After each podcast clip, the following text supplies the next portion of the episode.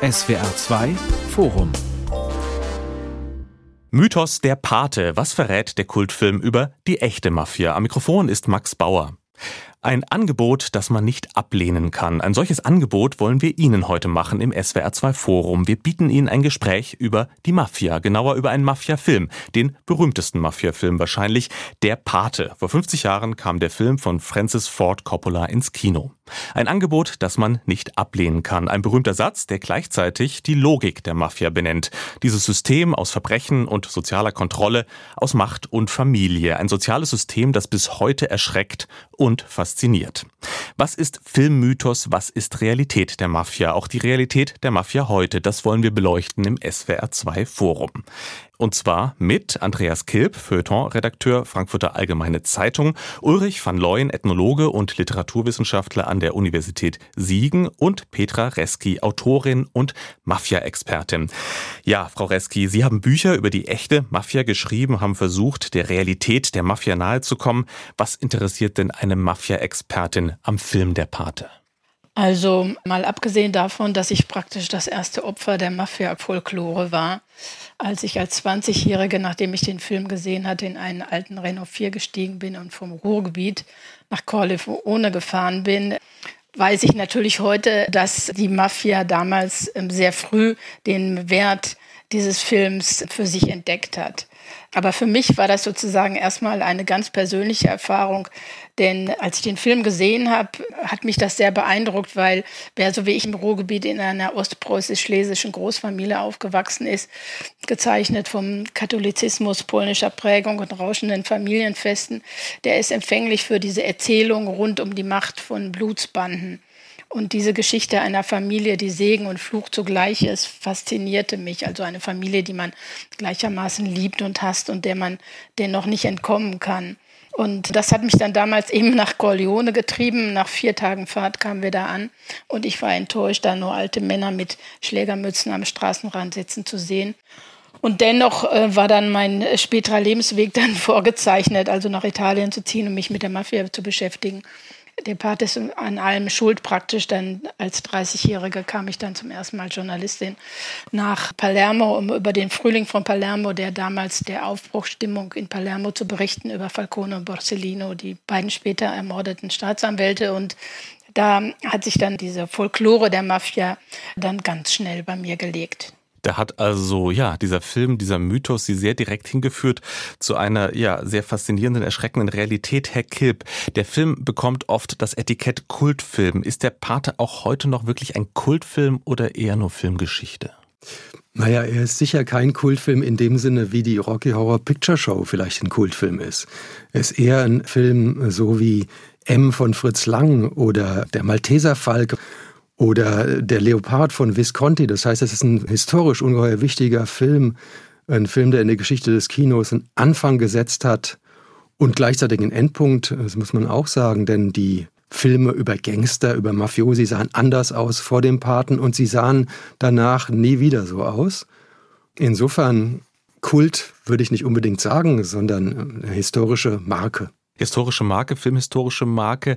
Bilder von der Mafia, wie sie vorher nicht da waren, hat Herr Kipp gesagt. Herr van Looyen, welches Bild der Mafia genau zeichnet der Film? Was interessierte Francis Ford Coppola damals in den 70er Jahren an der Mafia? Ich weiß nicht, ob Francis Ford Coppola wirklich ein tieferes Interesse gehabt hat an der Mafia. Das gleiche gilt ja auch für Mario Puzo als Autor. Bei Francis Ford Coppola, dessen Haltung kann man vielleicht am ehesten vergleichen mit dem, was Michele, also der Held oder der Protagonist, der zweite Pate, im dritten Teil sagt, wenn er sagt, the more I try to get out of it, the more they pull me in. Ja?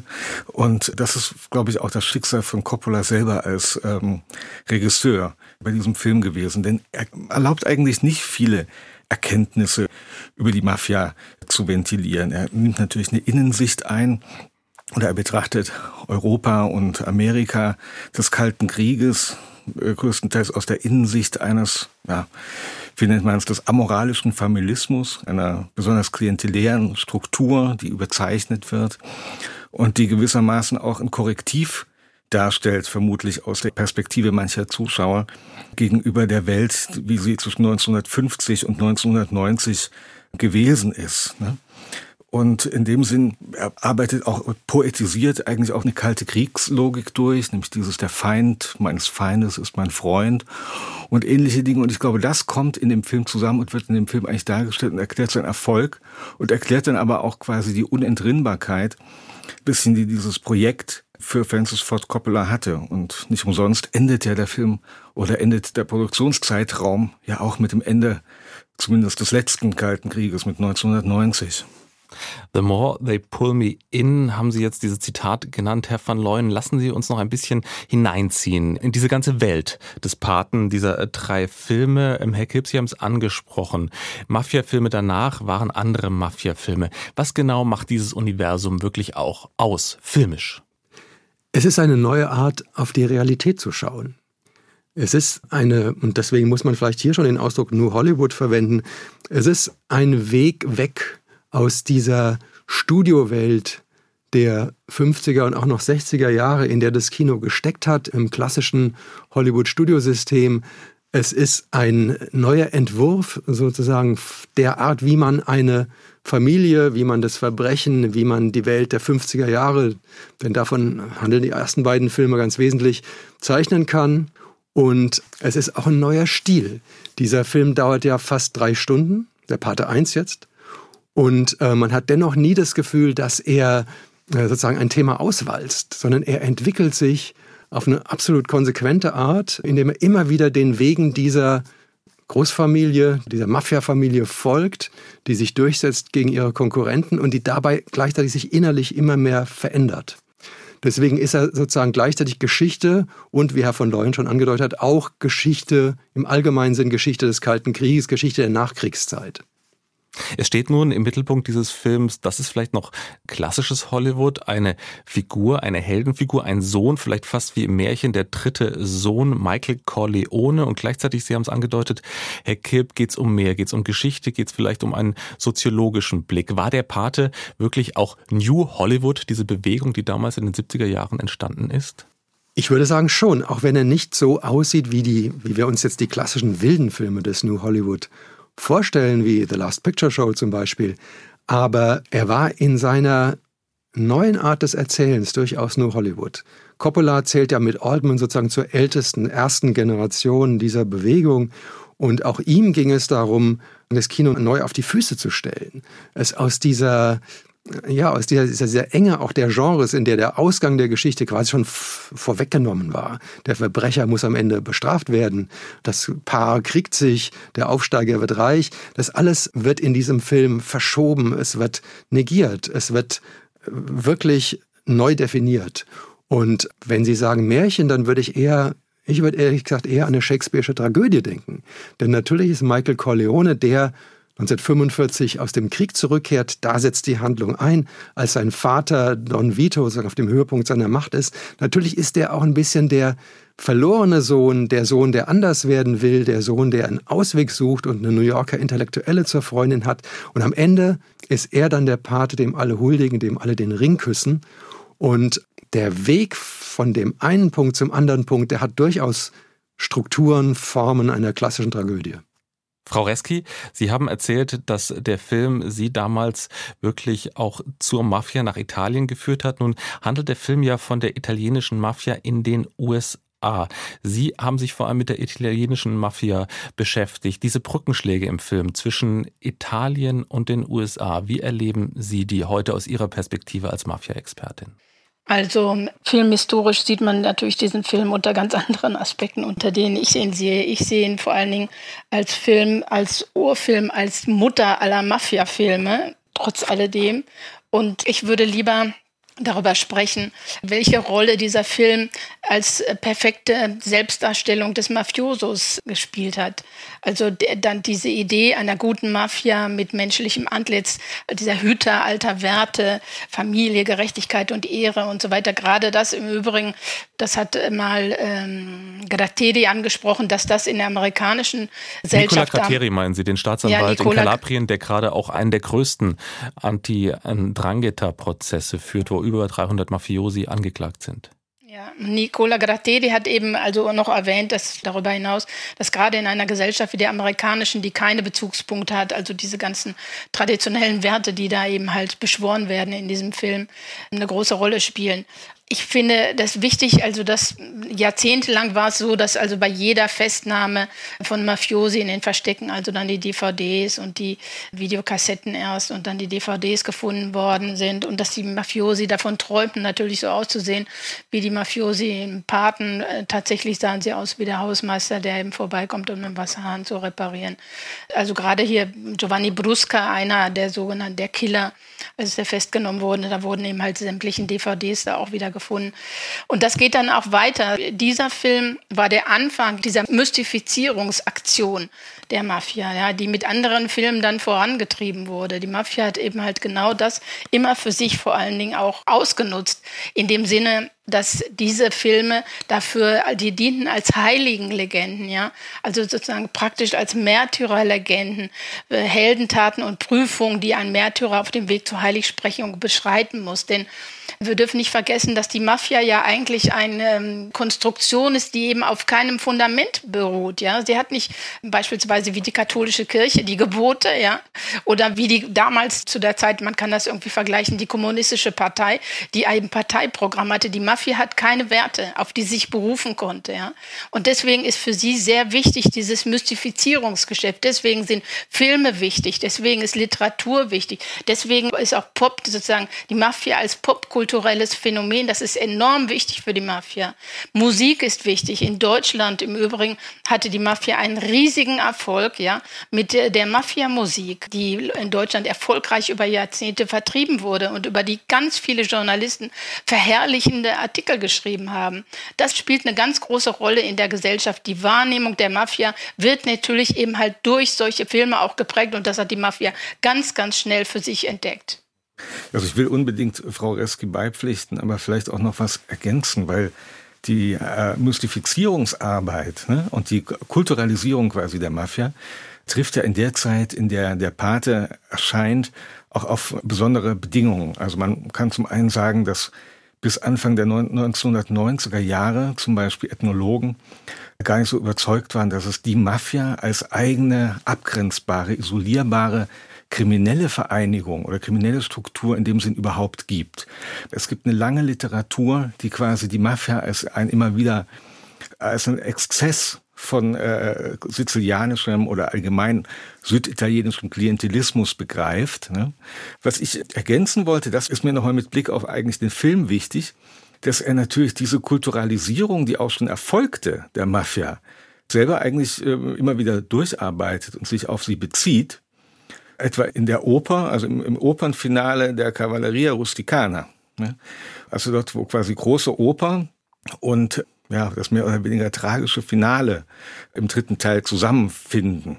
Aber eben auch der Bezug auf die Cavalleria Rusticana, die quasi eine Variante war. Zum einen ist es eine Oper, die sich auf einen Roman oder auf eine Novelle von Verga, einem sizilianischen Autor, bezieht dass dieser Text quasi zur Rechtfertigung der Mafia als kulturellem Phänomen beigetragen habe. Und dann konnte man sich immer so dazu stellen und sagen, okay, also die Mafia ist quasi, entweder die Mafia ist ein Ausdruck unserer sizilianischen Rückständigkeit, ja, dann ist sie quasi dafür verantwortlich, dass wir so rückständig sind.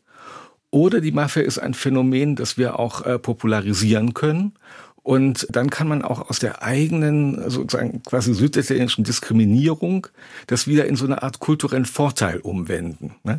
Also auch die Ambivalenz des Mafia-Themas in der süditalienischen Gesellschaft, die zeigt sich ganz gut an der Cavalleria Rusticana und die wird ja selber aufgegriffen als ein wichtiges Motiv, also zumindest im letzten Patenteil also es antworten auch immer wieder auch in der Geschichte der Mafia-Filme, antwortet immer ein Moment der Kulturalisierung der Mafia auf ein anderes. Ne? Das läuft ja auch weiter von dem Paten dann zu Scarface, der, wie ich finde, zum Beispiel im Umfeld der neapolitanischen Camorra, eine wichtigere Referenz ist, auch heute oder in den letzten zehn Jahren sicherlich eine viel wichtigere Referenz ist, als es, sagen wir mal, der Pate ist. Sie haben jetzt vom dritten Teil gesprochen, Herr von Leuen. Das ist ja eigentlich dann schon ein Stück weit retrospektiv ja. und diese Cavalleria Rusticana Sequenz hat ja auch schon was sehr stark Künstliches. und auch Kunsthaftes. Ich würde dagegen ganz gern nochmal das verteidigen, was der erste Teil macht. Natürlich ist der sehr stark stilisierend. Natürlich wird die Welt des Verbrechens rings um New York dort sehr stark überhöht. Und es ist ja auch so, da der Film die besten amerikanischen Schauspieler seiner Zeit vor die Kamera bringt, kann er auch gar nicht anders, als in gewisser Weise ein Vorbild zu konstruieren, nach dem sich andere Verbrecher richten. Wer, wer wäre schon nicht gerne Marlon Brando, egal in äh, welcher Figur. Aber was der Film ja eigentlich Neues macht und ähm, worin er meilenweit hinausgeht über die bis dahin äh, im Schwange befindlichen Mobster-Filme, ist, dass er eine Geschichte von Amerika erzählt. Er erzählt die Geschichte Amerikas nach dem Krieg am Faden dieser Mafia-Familie. Und er setzt nicht zufällig 1945 ein, als das Heroingeschäft, was in Italien aufgeblüht ist mit der Landung äh, der amerikanischen Truppen dort, äh, mit der Versorgung der GIs durch die italienische Mafia, nach Amerika überschwappt und dort Dinge in Bewegung setzt, die vorher relativ stabil waren. Dadurch gerät das Imperium dieses Don Vito sozusagen äh, aus der Fassung und die ganze Struktur muss sich neu zusammenschütteln. Und in dieser Übergangsphase wird unglaublich viel sichtbar von der Realität Amerikas nach dem Krieg und auch von der Mentalität. Und im zweiten Teil weitet Coppola dann eben die Perspektive aus, indem er zurückgeht in die Kindheit und Jugend dieses Don Vito, der dann von Robert De Niro gespielt wird und wiederum eine Einwanderergeschichte um 1900 erzählt, die dann sozusagen diesen ganz großen Bogen schlägt, der dann weitergeht bis in die 50er, 60er Jahre da geht es dann nicht mehr nur um einzelne korrupte Polizisten, sondern ist es dann schon ein korrupter Senator. Da wird Kuba äh, mit einbegriffen, der Umsturz dort, das ganz große Spiel, an dem dann diese Corleone-Familie teilnimmt. Und das heißt, die Geschichte Amerikas wird dann noch mal stärker in den Fokus genommen. Und von daher muss man den Film eigentlich weniger als eine klassische Gangstergeschichte sehen, als als ein amerikanisches Epos am Beispiel einer Gangstergeschichte. Also ich habe immer ein kleines Problem ähm, mit Mafia-Filmen und auch mit Mafia-Literatur, weil diese Brutalität, die die Mafia für Krimi-Autoren und Regisseure so anziehend macht und sie deshalb in ein popkulturelles äh, Phänomen verwandelt hat, diese Faszination des Bösen, ist natürlich im Grunde der Grundstoff, auf dem die Mafia ihr Kapital äh, geriert. Also denn die Angst vor der Mafia ist ja eigentlich ihr symbolisches Kapital und das ist ja das Wichtigste. Und deshalb eben, wenn diese Filme, also wenn das Blut der Opfer zu einem Krimistoff gerinnt, dann nützt das der Mafia. Und das war im Übrigen auch ein Grund, der mich lange davon abgehalten hat, einen Roman über die Mafia zu schreiben. Denn die Form, wenn man die Gewalt äh, der Mafia vor allen Dingen darstellt, dann tut es der Mafia nicht weh, ganz im Gegenteil. Ich würde gerne mal auch über dieses Problem der Moral im Zusammenhang mit der Mafia reden. Denn ähm, so wie die Mafia dargestellt wird, in, sowohl in Romanen als auch in Filmen, wird äh, die Moral eigentlich immer als großes Hindernis angesehen. Ja? Und dass die Schriftsteller berufen sich dann eben auf die Kunstautonomie. Moral wird in Kriminalromanen, also die ja dann die Basis sind, so wie jetzt eben halt der Pate, praktisch als Killerargument äh, betrachtet. Weshalb ich also die moralische Haltung vieler mehr oder weniger zeitgenössischer Mafia-Romane auch übrigens nicht als sehr ermutigend betrachte. Ja. Denn es gab ja dann noch andere, die danach kamen. Also wenn man jetzt in Italien auf diese zeitgenössischen Sachen eingeht, also Romanzo Criminale in Rom über die sogenannte Mafia Capitale, von dem römischen Schriftsteller Giancarlo de Cataldo, der im Übrigen Richter am römischen Appellationsgerichtshof ist. Und dieser Mix aus True Crime, äh, der da von der Banda Maliana handelte, dieser römischen Verbrecherbande mit Verbindung zu Neofaschisten und zur napoletanischen Camorra, die war also in realen Vorbildern nachempfunden und wurde zum Mythos. Aber zum Mythos wurde das eigentlich der Roman existierte schon, wurde es erst durch die Verfilmung, vor allen Dingen aber durch die Fernsehserie auf Sky, ne, die als Qualitätsfernsehen und als Exportschlager gefeiert wurde. Und erst auf die erste Staffel folgte die zweite und so weiter. Und das wurde dann tatsächlich auch zu einem Retro-Kult ähm, verklärt, ja. Und das, was Romanzo Criminale für Rom war, das war dann eben halt Gomorra für Neapel. Und dann kam auch noch übrigens La Paranza dei, dei Bambini, also die Kinderbande von Saviano dann. Also da war es dann irgendwie so, dass die DVDs da in Neapel schon äh, auf den Schwarzmärkten gehandelt wurden. Also auf diesen Märkten in Neapel konnten die, man die kaufen, weil die Busse natürlich irgendwie eigentlich eher begeistert darüber waren, so wie sie dargestellt wurden. Ja.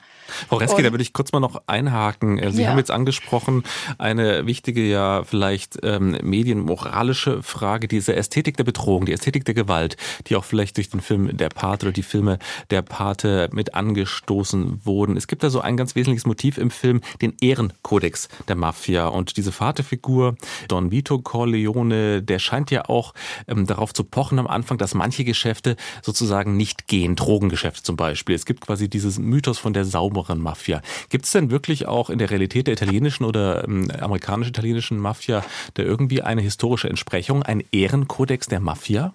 Nein. Also definitiv nicht. Es gibt keinen Ehrenkodex. Das ist eine, äh, sozusagen, das gehört auch zum Mystifizierungsgeschäft der Mafia, darauf sich zu berufen. Denn viele Mafiosi haben im Übrigen auch der erste große Kronzeuge, Buscetta, hat ja auch immer dann auch davon geredet, dass die wahre Mafia nicht die aus Palermo war und nicht die Corleonesen, die danach die Macht ergriffen haben. Aber das ist, das ist eigentlich Quatsch, ehrlich gesagt. Das sagt also jeder Staatsanwalt auch. Das dient eigentlich nur dazu, also die Macht zu behalten. Ob das jetzt der eine oder andere Clan ist, das ist im Grunde völlig egal. Aber die Mafiosi haben sich immer auf einen Ehrenkodex dann berufen, um eigentlich um ihre Macht dann nur zu festigen. Das ist das Einzige. Aber alles, diese ganze Quatsch mit dem, ähm, sie ermorden keine Frauen und Kinder und dieser, und sie wollen keine Drogen. Warum wollten sie keine Drogen? Weil das Risiko natürlich irgendwie für den Drogen Drogengeschäft tätig zu sein, hat ein größeres Risiko geborgen. Das war alles. Ne? Die Mafia denkt immer komplett pragmatisch. Und das war das, der Grund. Die anderen haben natürlich die größeren Gewinnmöglichkeiten im, im Drogengeschäft gesehen. Ja? Und natürlich ist es auch im Übrigen auch ein Generationenkonflikt zum Teil gewesen. Auch das ist immer wieder in der Mafia. Aber es, war, es gibt keinen Ehrenkodex. Das ist also völliger, völliger Quatsch. Und das ist eigentlich nur ein Mythos, den die Mafia verbreitet und der eben halt durch Filme und durch Literatur gerne immer weiter verbreitet wird. Zu diesem aber Mythos dazu, Entschuldigung, ich, noch eine kurze Nachfrage. Zu diesem Mythos dazu gehört aber ja auch immer die Verbindung von diesem Ehrenkodex mit gewissen Männerbildern. Ich habe das jetzt auch gelesen bei dem Drangheta-Prozess in Kalabien. Der Boss, der Bosse, der dort angeklagt ist, ähm, Luigi Mancuso, von dem wird auch immer in manchen Zeugenaussagen dann als Onkel Luigi gesprochen und dann fallen so Sätze, ich habe nie jemanden schlecht über Luigi Mancuso reden hören. Lassen Sie uns vielleicht noch ein bisschen vom Thema Ehrenkodex auf diese Männerbilder kommen, Herr Kilp. Was hat da der Pate zugrunde gelegt? Naja, er hat natürlich zugrunde gelegt diese, den klassischen Typus des großen Verbrechers, nur dass er den sozusagen gekreuzt hat mit einer Familienstory, die in dem Sinn vorher nicht im Spiel war. Deswegen würde ich auch gern nochmal, ich sehe schon, ich bin so ein bisschen der Anwalt Coppolas, die, die ursprüngliche Trilogie oder vor allem die ersten beiden Teile gegen das verteidigen, was später eben in schwächeren Filmen und vor allen Dingen im Fernsehen oder in den Streaming-Serien daraus geworden ist. Es ist natürlich so, in einer Serie wie Die Sopranos, da ist diese Mafia-Szenerie wirklich zu einer Lebensform geronnen. Da ist es tatsächlich eine bestimmte Art zu leben, da zu sein, äh, Gewalt auszuüben, sich selbst zu stilisieren. Aber in, den, in, den, in der Parte 1 und der Parte 2 geht es tatsächlich darum, was man bezahlt dafür, dass man als Krimineller Erfolg hat oder sich halten kann. Und Michael Corleone, die Hauptfigur beider Teile, der zahlt sozusagen im ersten Teil nur mit seiner Unschuld, mit seiner italienischen Braut, die bei einem Anschlag ums Leben kommt, mit seiner Ehrlichkeit. Und im zweiten Teil verliert er aber alles. Also seine Frau, seine Familie. Er lässt seinen Bruder umbringen. Er tötet innerhalb seiner eigenen Gesellschaft sozusagen, massenhaft. Und ähm, am Ende sitzt er also vollkommen vereinsamt am Ufer des Lake Tahoe, wo er seine Villa, seine Festung hat. Und äh, das ist sicherlich einer der stärksten Momente des amerikanischen Kinos der, der 70er oder auch der letzten 50 Jahre überhaupt. Das ist eine, eine Geschichte eines amerikanischen Aufstiegs, die mit unsauberen Mitteln, die auch ein Spiegel ist für ganz viele andere amerikanische Aufstiegsgeschichten. Amerikanische Aufstiegsgeschichte, aber doch eine Aufstiegsgeschichte, ähm, Herr van Leyen, Sie haben es angesprochen, die dann in Europa sehr viel in dem Sinne kulturell, ich sage jetzt mal, angerichtet hat. Sehen Sie da Muster, die Sie auch sonst im ja, kulturellen Verarbeiten der Mafia irgendwie bis heute weiterverfolgen können? Das haben Sie ja vorhin angesprochen, dass es immer sozusagen in der Kultur noch ein Weiterdrehen gibt und dann gibt es das um, Frau Freski hat vorhin, glaube ich, gesagt, Mythologisierungsbusiness. Ja, natürlich. Wobei man eben auch sagen muss, dass auch die Darstellung quasi des Paten äh, im Paten eben jetzt nicht äh, ohne, ohne Vorgänger ist. Ne? Es ist ja ein durchaus diskutiertes Thema, der in den, auch in den, den 1960er Jahren oder in den 50er Jahren schon gewesen, was denn eigentlich, also die Figur des sozialen Banditen, Social Bandits, das ist ein langer, großer Essay von Hobsbawm, der quasi diesen Typus zeichnet oder diese Rechtfertigungsfigur des Verbrechers zeichnet, der sich eben darauf beruft, dass er ja eigentlich dafür da ist, in so staatlich vernachlässigten äh, Kontexten irgendwas zusammenzuhalten, die Leute bei Laune zu halten und auch deren unmittelbare äh, Bedürfnisse irgendwie zu erfüllen. Und daher kommt quasi diese Figur des sozialen Banditen auch als eine Berufungsfigur der Mafia. Die wird in den einzelnen Diskursen auch der Mafia immer wieder angesprochen. In Neapel ist es der Guapo, also eine Art Quartiersvorsteher. Andernorts ist es quasi der Pate, der quasi ähm, als Verteidiger eines bestimmten Sozialraums gegen eher illegitime Kräfte, wie eben die des Staates oder so, aufgeboten wird. Ne? Das gehört von Anfang an eigentlich auch zur Geschichte dazu.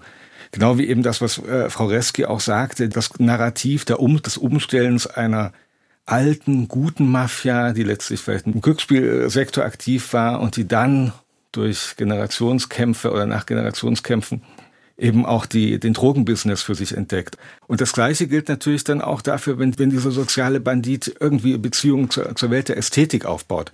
Da möchte ich an etwas anknüpfen, das Frau Rest gesagt hat. Die Frage, Kunstautonomie beweist sich in der Überschreitung moralischer Normen. Das ist zumindest in der Moderne immer so gewesen. Aber man kann es auch umgekehrt machen. Ne? Man kann auch als jemand, der moralische Normen überschritten hat und fortwährend überschreitet, anschließend dazu übergehen und sich auf Kunstautonomie berufen. Und das ist äh, eine Strategie, die ja auch äh, zumindest einige Mafia-Bosse auch durchaus angewandt haben. Also in Neapel beispielsweise gibt es eine florierende oder gab es eine Zeit ästhetischer Beschäftigung von Seiten namhafter Bosse, die eben Bücher geschrieben haben, Lieder äh, geschrieben haben oder gemalt haben.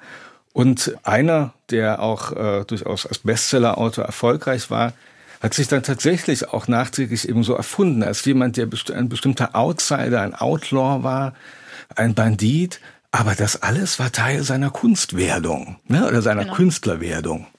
Und das macht die Sache, und da würde ich Frau Reske auch wirklich beipflichten, eigentlich sehr gefährlich und äh, erfordert eigentlich auch, dass man diese, diese Filme, also nicht ohne die Kontextualisierung, die eben moralische Fragen mit einschließt, betrachtet.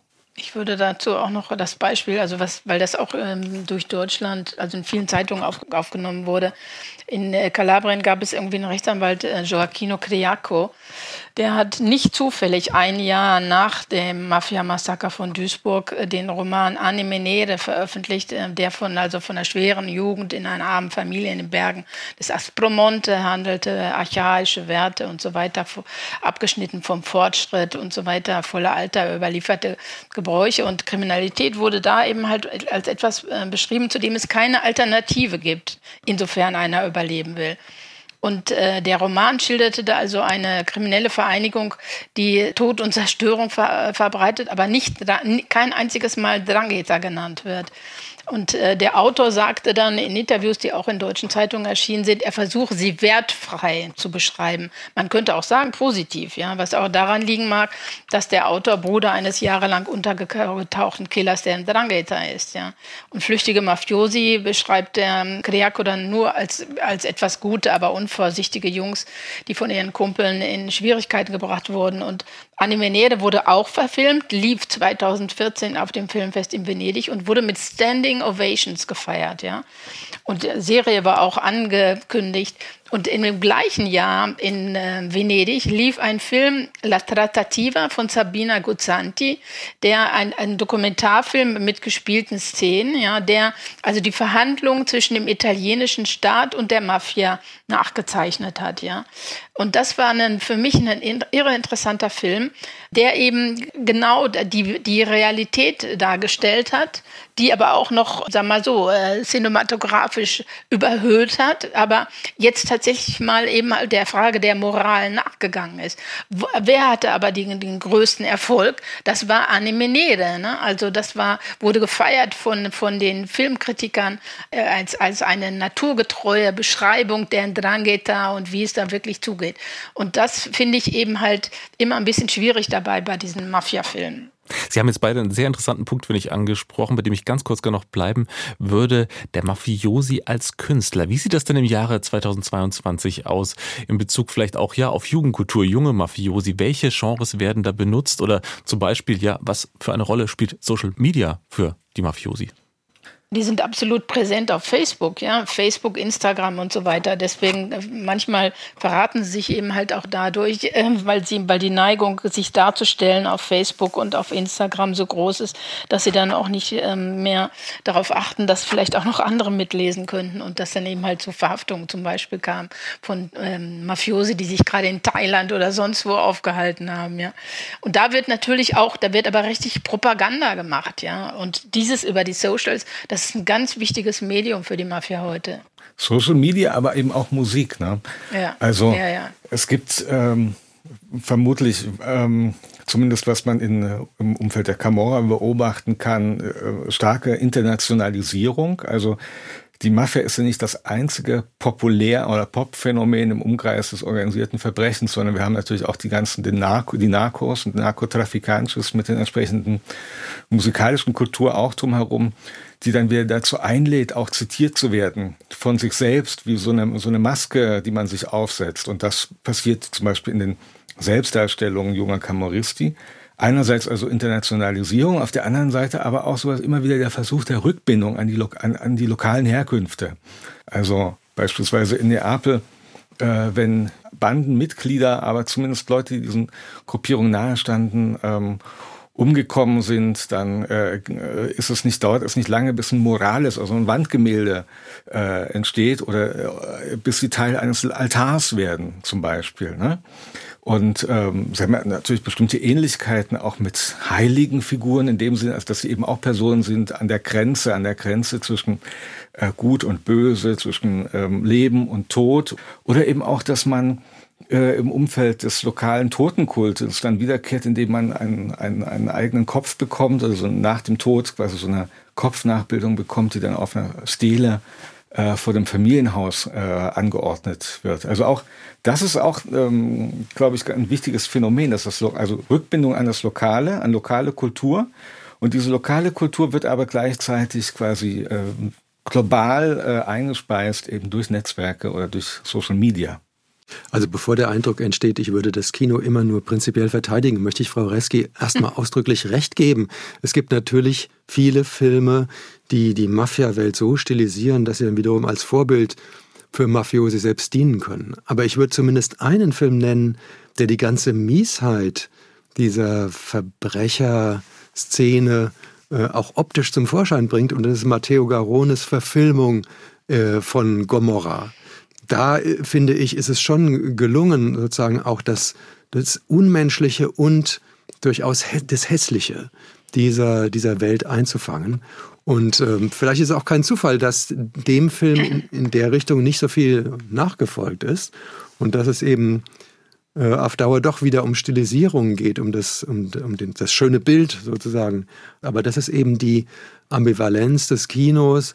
Es kann das, was es zeigt, nicht wirklich entstellen, so dass es vielleicht in seiner ganzen grausamen äh, Unwürdigkeit sichtbar ist, sondern es muss eben auch wieder Zuschauer finden. Und die findet es auch unter den Mafiosi. Was ich bei Garone noch mal gerne sagen würde, ich habe damals auch ein Interview mit ihm geführt, ähm, aber das Interessante daran war... Da müssen wir, glaube ich, nochmal sagen, es geht um die Verfilmung, Verfilmung, des berühmten Buches von Roberto Saviano, Gomorra. Und es geht um die neapolitanische Mafia, die äh, Camorra. Genau, und ähm, also es gab ja dann eben danach die Serie, aber Matteo, Matteo Garone hat den Film gemacht und also erstmal bin ich nicht der Meinung, dass ähm, die Gewalt, so wie sie dargestellt wurde in Garones Film, de facto die tatsächlich auch der Realität entspricht. Das ist völlig richtig. Aber das ist nicht, hat jetzt nicht irgendwie abschreckende äh, Wirkung, sondern dieses, damit, wie ich ja schon vorher gesagt habe, damit wird eigentlich nur ihr symbolisches Kapital erhöht. Äh, aber bei Garone war ein kleines Problem. Er hat ja mit drei Amateuren äh, gedreht und hat dann eben äh, vor allen Dingen auch einen unter Hausarrest befindlichen Boss besucht. Und der Vermittler war einer der Darsteller, der kurz nach den Dreharbeiten verhaftet wurde. Also der hat irgendwie den Onkel Bernhard Sie Bernardino ähm, dargestellt, Bernardino Terracino. Der hatte den Erpresser in der Episode äh, gespielt, die von Marco und Ciro handelt, also den beiden dünnen Jungs, die dann ermordet und verscharrt werden wie Straßenhunde.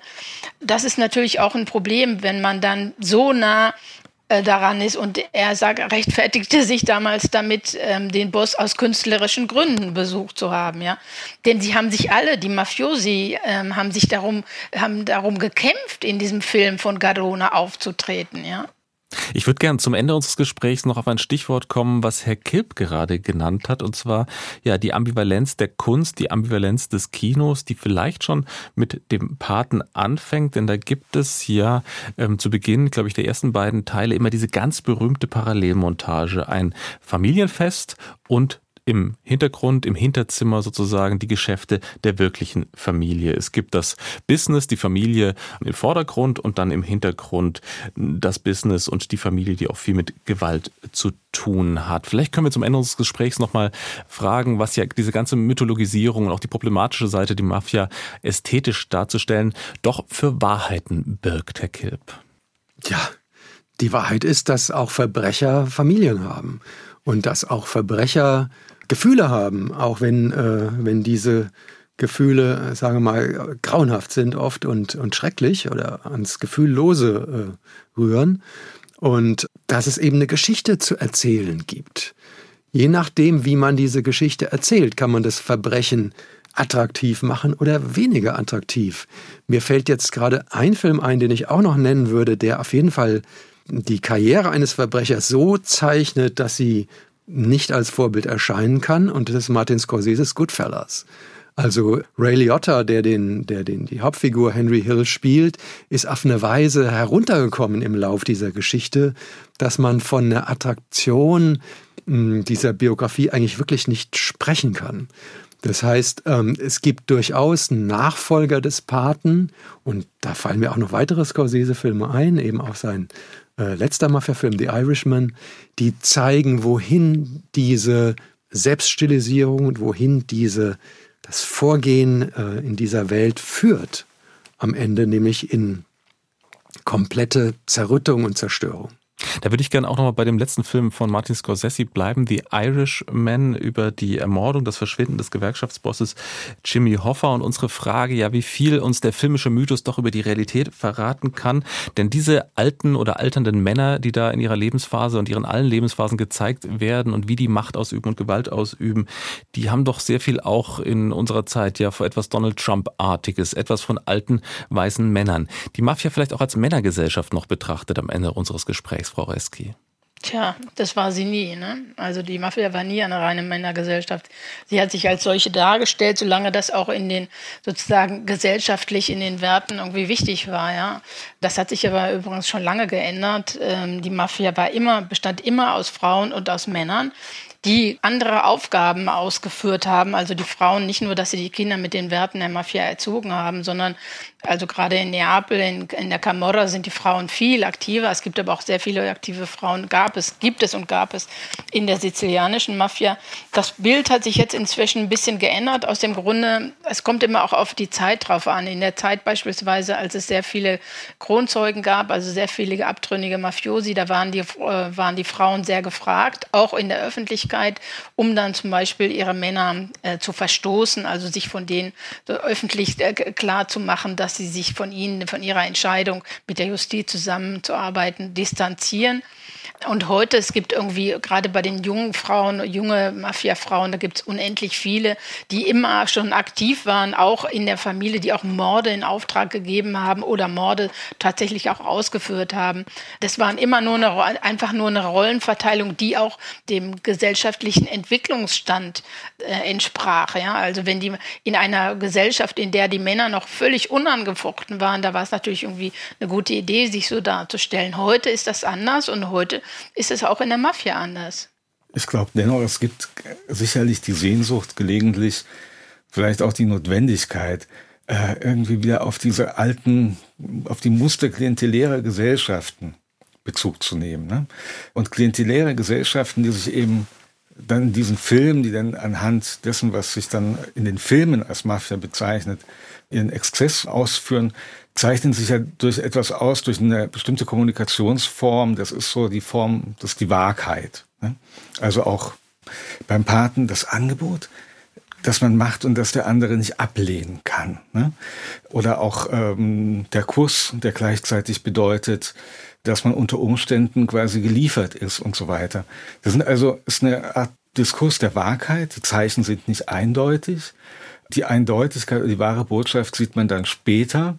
Das soll, ist dann so ähnlich wie eben das Versprechen, dass einem auch ein Patron, also ein Big Man, einem machen kann, von dem er allgemein Treue einfordert, das Versprechen auf einen, äh, jemand kommt zu ihm und sagt, gib mir doch Arbeit, dann bekommt er durch irgendwelche Umstände, äh, gewinnt er einen Arbeitsplatz. Der Patron wird nicht sagen, wie er das genau gemacht hat, aber im Raum bleibt der Eindruck, dass der Patron quasi dafür zuständig gewesen sei, ne? eben durch diesen Diskurs der Wahrheit.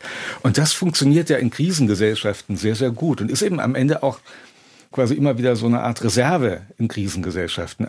Und auf der anderen Seite ist auch klar, wiefern das zum Kino oder allgemein zur Kunst auch gehört. Denn die Kunst ist, lebt ja auch von diesem Diskurs der Wahrheit und die künstlerische Mehrdeutigkeit und die Mehrdeutigkeit in äh, diesen angesprochenen sozialen Kontexten weisen doch eine große eine Nähe auf und produzieren Überschüsse, die quasi im einen Fall in das Fortschreiben und Befestigen dieser sozialen Form und in der anderen, im anderen Fall quasi in die äh, in, in Filme und Bücher münden und gelegentlich thematisieren sie sich dann gegenseitig.